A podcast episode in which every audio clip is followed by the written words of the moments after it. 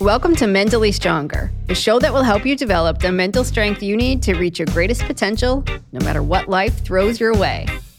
I'm Amy Morin, psychotherapist, mental strength trainer, and an international best-selling author of five books on mental strength. You're listening to the Friday Fix. Every Friday, I share a mental strength strategy that can fix the thoughts, feelings, and actions that can hold you back in life. And the fun part is, we record the show from a sailboat in the Florida Keys. Don't forget to subscribe to us on your favorite platform so that you can get mental strength tips delivered to you every single week. Make sure to stick around until the end of the episode for the question of the week. This week's question is about dealing with family members after a long standing disagreement. And if you have a question you'd like answered by a therapist, send me your question and maybe I'll answer it on the show. You can find the email address in the show notes. Now, let's dive into today's episode. Do you ever look back on a decision you made and wonder, what on earth was I thinking? Do your emotions sometimes convince you to make bad decisions? Do you struggle to see how your emotions affect your decision making? If you answered yes to any of those questions, this episode is for you. Our emotions affect every decision that we make. But no one ever teaches us how to factor our emotions into the equation. And it's important to know your emotions affect your judgment. And I'm not sure why we're not taught this in school. Literally, every decision you make involves your feelings, and your feelings can easily lead you astray. If you look back on some bad decisions that you've made in life, you can probably pinpoint a specific emotion that was driving the decision. If you dated somebody who treated you terribly, maybe it was love and emotion and passion that got in the way. Or if you wasted a lot of money on a bad investment, maybe it was your pride that kept you from quitting. Because your feelings can normally cause you to do things that you wouldn't normally do. And the more intense your emotions are, the more your judgment might be clouded. We make our best decisions when we achieve a careful balance between emotions and logic. When your emotions run too high, your logic's going to be low, which leads to irrational decisions. In a minute, I'll explain how to recognize how your feelings are affecting your judgment. But first, I want to share some concrete examples about what the research says about four specific emotions and the effect that they have on your decisions. Number one, excitement causes you to overestimate your chances of success. I once worked with this woman in my therapy office who was extremely intelligent and she had a good job, but she ended up in therapy because she'd gone broke. She'd made a really bad investment at some point and she lost almost everything that she had. And she wanted to know how could I be so stupid?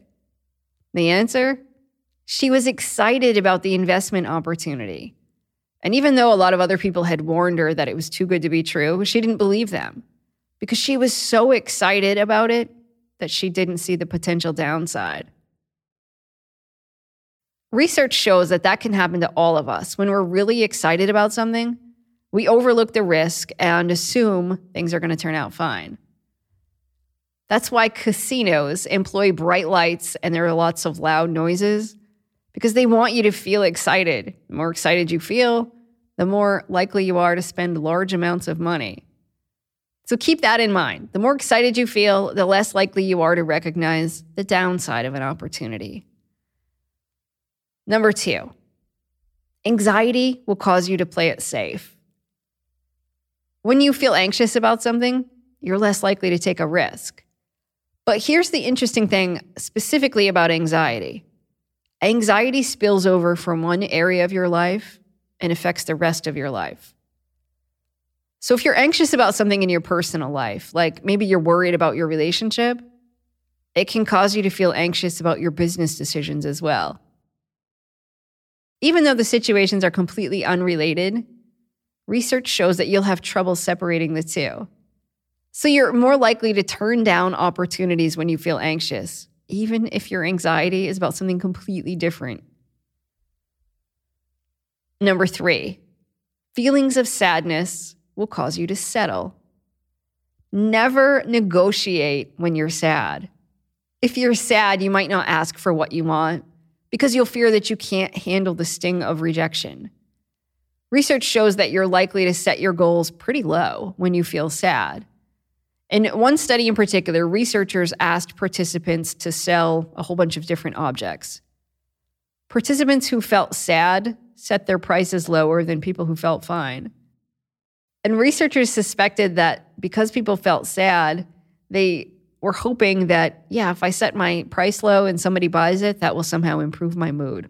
So remember that. Never ask for a raise, never negotiate, never try to sell anything when you're feeling down. And number four, feelings of anger and embarrassment will lead you to take a long shot. Any intense emotion can lead to a rash decision, and anger and embarrassment might particularly make you more vulnerable to high risk, low payoff choices. Researchers suspect that intense, uncomfortable emotions make it tough to regulate how we feel. Of course, when you're feeling really emotional too, your risks might be self destructive. And when your big risks don't pay off, your anger and embarrassment intensify. One of my former therapy clients learned that his girlfriend was cheating on him, and she happened to be cheating with a pretty high profile person in the community. So my client was really embarrassed. Within a few weeks, he bought a restaurant, even though he knew nothing about the restaurant industry. And later, when he looked back at the situation, he was able to connect the dots. He said, You know, I was really angry. I felt really embarrassed. And I took this impulsive risk in my business, something I wouldn't normally do. And by the way, the restaurant didn't work out because he didn't have any experience. And it was certainly an impulsive choice.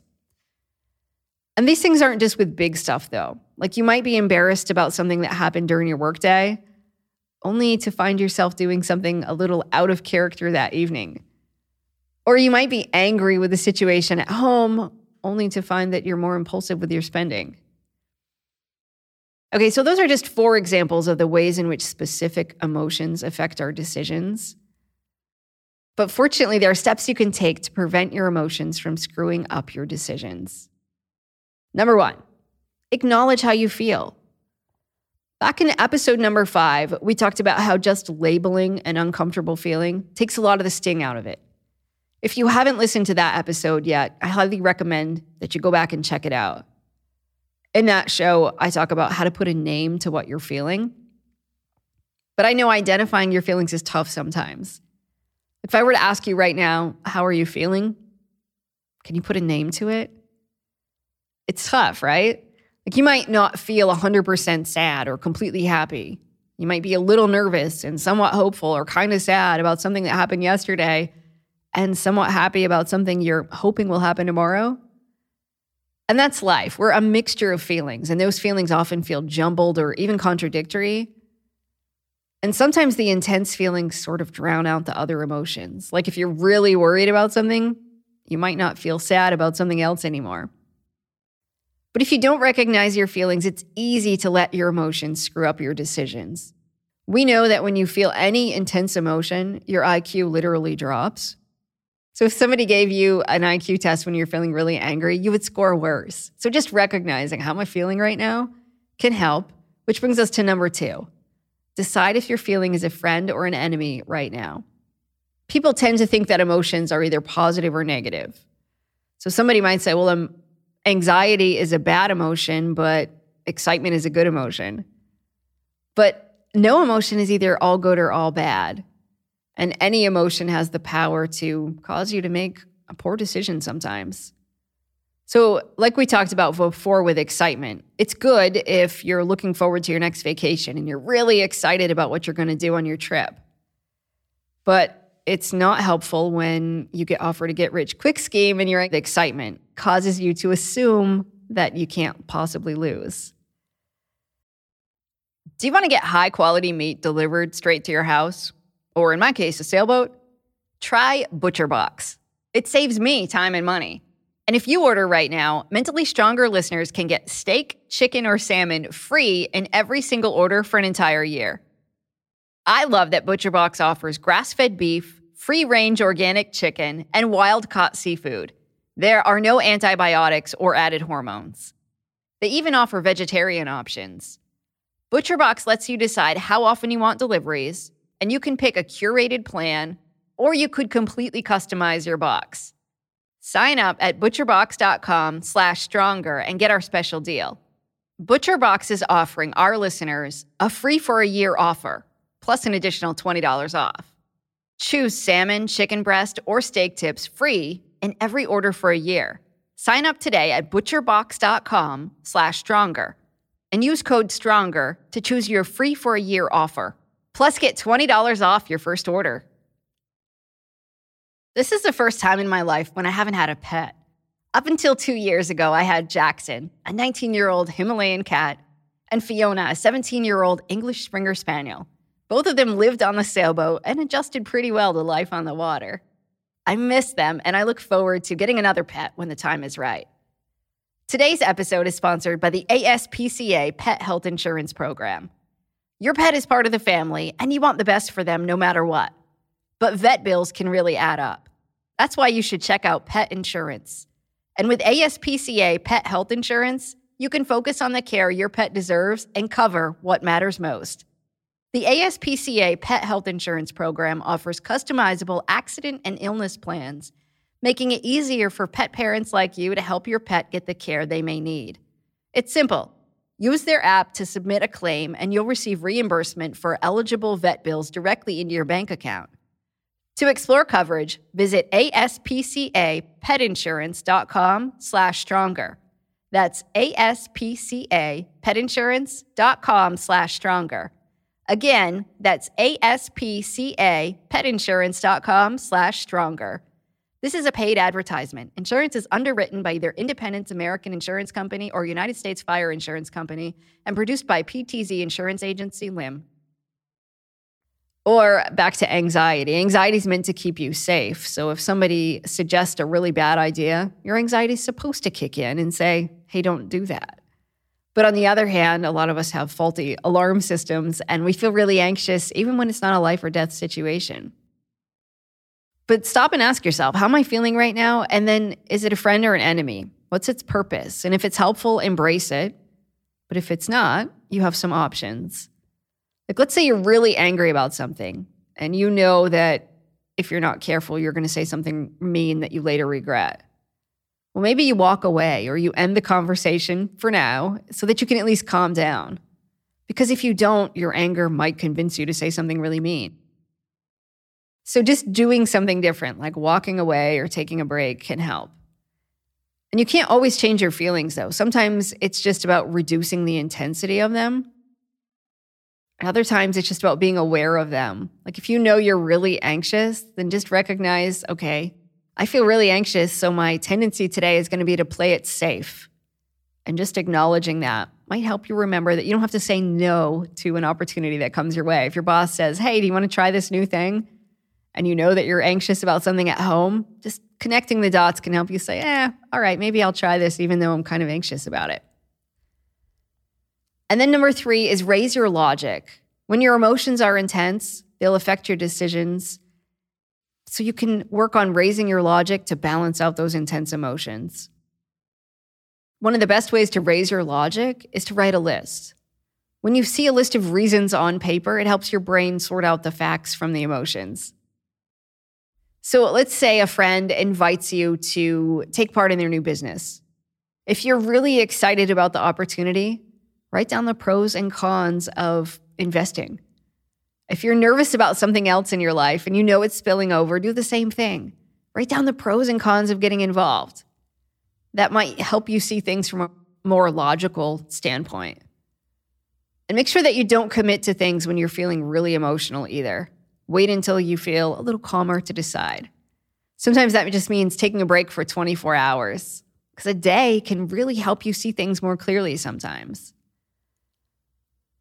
You can raise your logic and decrease your emotional reaction just by listing those pros and cons for any tough decision. There's something about seeing the facts on paper that can help you think more rationally about your options and really just prevent your emotions from getting the best of you. And we want to do that. We want to incorporate both logic and emotion to any decision that we make. Because life would be really boring if everything we did was 100% logical all the time. Some of the best things about life involve taking a chance because we feel emotional, like falling in love or exploring a new city or just enjoying some art that you're looking at. So it's important to keep both logic and emotion in mind. So, those are three ways to keep your emotions from screwing up your decisions label your feelings, decide if those feelings are a friend or an enemy, and when your emotions are an enemy, raise your logic. Okay, now let's get to the question of the week.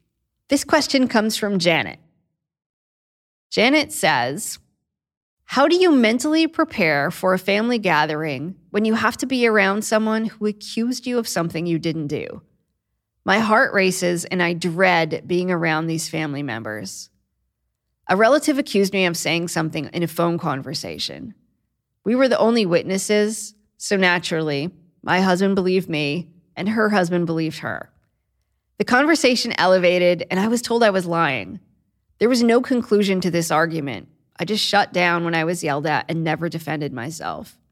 They truly believe that I said the things I'm accused of, and it seems like they believe they won and life has gone on for them. It's been almost three years, and I cringe and feel anxious whenever I arrive at a family gathering. My stomach's upside down. I fake politeness, but it's not genuine. I try to avoid any kind of physical greeting. I thought by now my mindset would be better and I'd be more confident, but I truly don't want to be around them because of how I feel physically.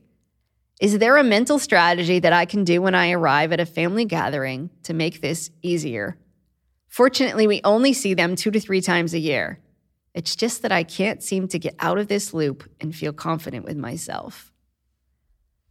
Oh, Janet, that's a great question. So it sounds like this relative accused you of lying about something years ago, and you've both moved forward in your own way but you really have no desire to see this person, but you do want to attend family gatherings a few times a year.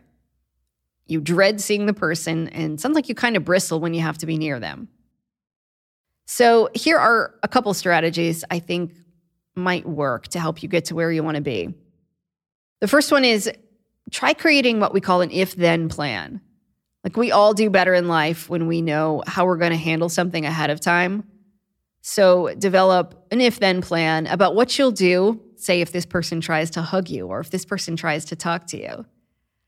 Uh, so you might say, if this person tries to greet me with a physical greeting, then I will, and fill in the blank. Your answer might be anything from, I'll step to the side and say, no, thank you. Or you might say, you have a cold. But that probably won't work if you're going to be hugging other relatives. But just coming up with a plan. And if you have a solid plan that you're comfortable with, like, I'm just going to say no, thank you, and make it known that I'm not comfortable. Or you might make it more subtle, but just having a plan can help ease a lot of that dread. So create yourself an if then plan about what it is that you dread and how you're going to handle it. Uh, another strategy would be to have something to look forward to at the gathering. So if there's a family member that you're excited to see, or maybe somebody that you have an inside joke with, then go ahead and, and talk to that person. Do whatever you can to make that day a little bit uh, more fun for you. Or you might decide that you and your immediate family go out for ice cream or go do something really fun afterwards so that day doesn't feel quite so hard. And if you really want to cringe a little less when you see this particular person, you might try to develop some compassion for them. I don't know what runs through your head when you see them, but you might pause and remind yourself that there's somebody out there who loves and cares about this person, whether it's their mother or their partner. But just thinking about that for a second might help you develop a shred of compassion for the person, even though they did call you a liar. So I know this is tough. But the point isn't to try and soften your heart so that you'll become best friends again. That's probably not going to happen. And you don't need it to happen. But instead, maybe it just makes you bristle a little less when you see the person. And I guess my last thought would be maybe create a little mantra that you repeat to yourself. It might be something like focus on my character, not my reputation, because you can control your character, but you're not responsible for what other people think of you. And it sounds like you're doing a great job focusing on this already, but having a little mantra might help remind you that at the end of the day, you're an honest person, and what others say about you probably speaks more about them than it does you. So, whatever your little saying is, just repeat it and remind yourself often whenever you need to. So, if your uh, head starts to go to a negative place, just have a little catchphrase on hand that you can repeat as needed. So, those are just a few ideas, Janet. Take any of them that sound like they could fit your situation and leave the rest. But I wish you much mental strength at your next family gathering. And thanks for submitting your question. And if you have a question that you want answered on the show, send it to me. I'll put the email address in the show notes. And if you know someone who could benefit from learning about mental strength, share this show with them. Simply sharing a link to this episode could help someone feel better and grow stronger. Do you want free access to my online course? It's called 10 Mental Strength Exercises that will help you reach your greatest potential. To get your free pass, just leave us a review on Apple Podcasts or Spotify. Then send us a screenshot of your review. Our email address is podcast at amymorinlcsw.com, and we'll reply with your all access pass to the course. Thank you for hanging out with me today and for listening to the Mentally Stronger podcast. And as always, a big thank you to my show's producer, who tries to keep his emotions from screwing up his decisions, Nick Valentine.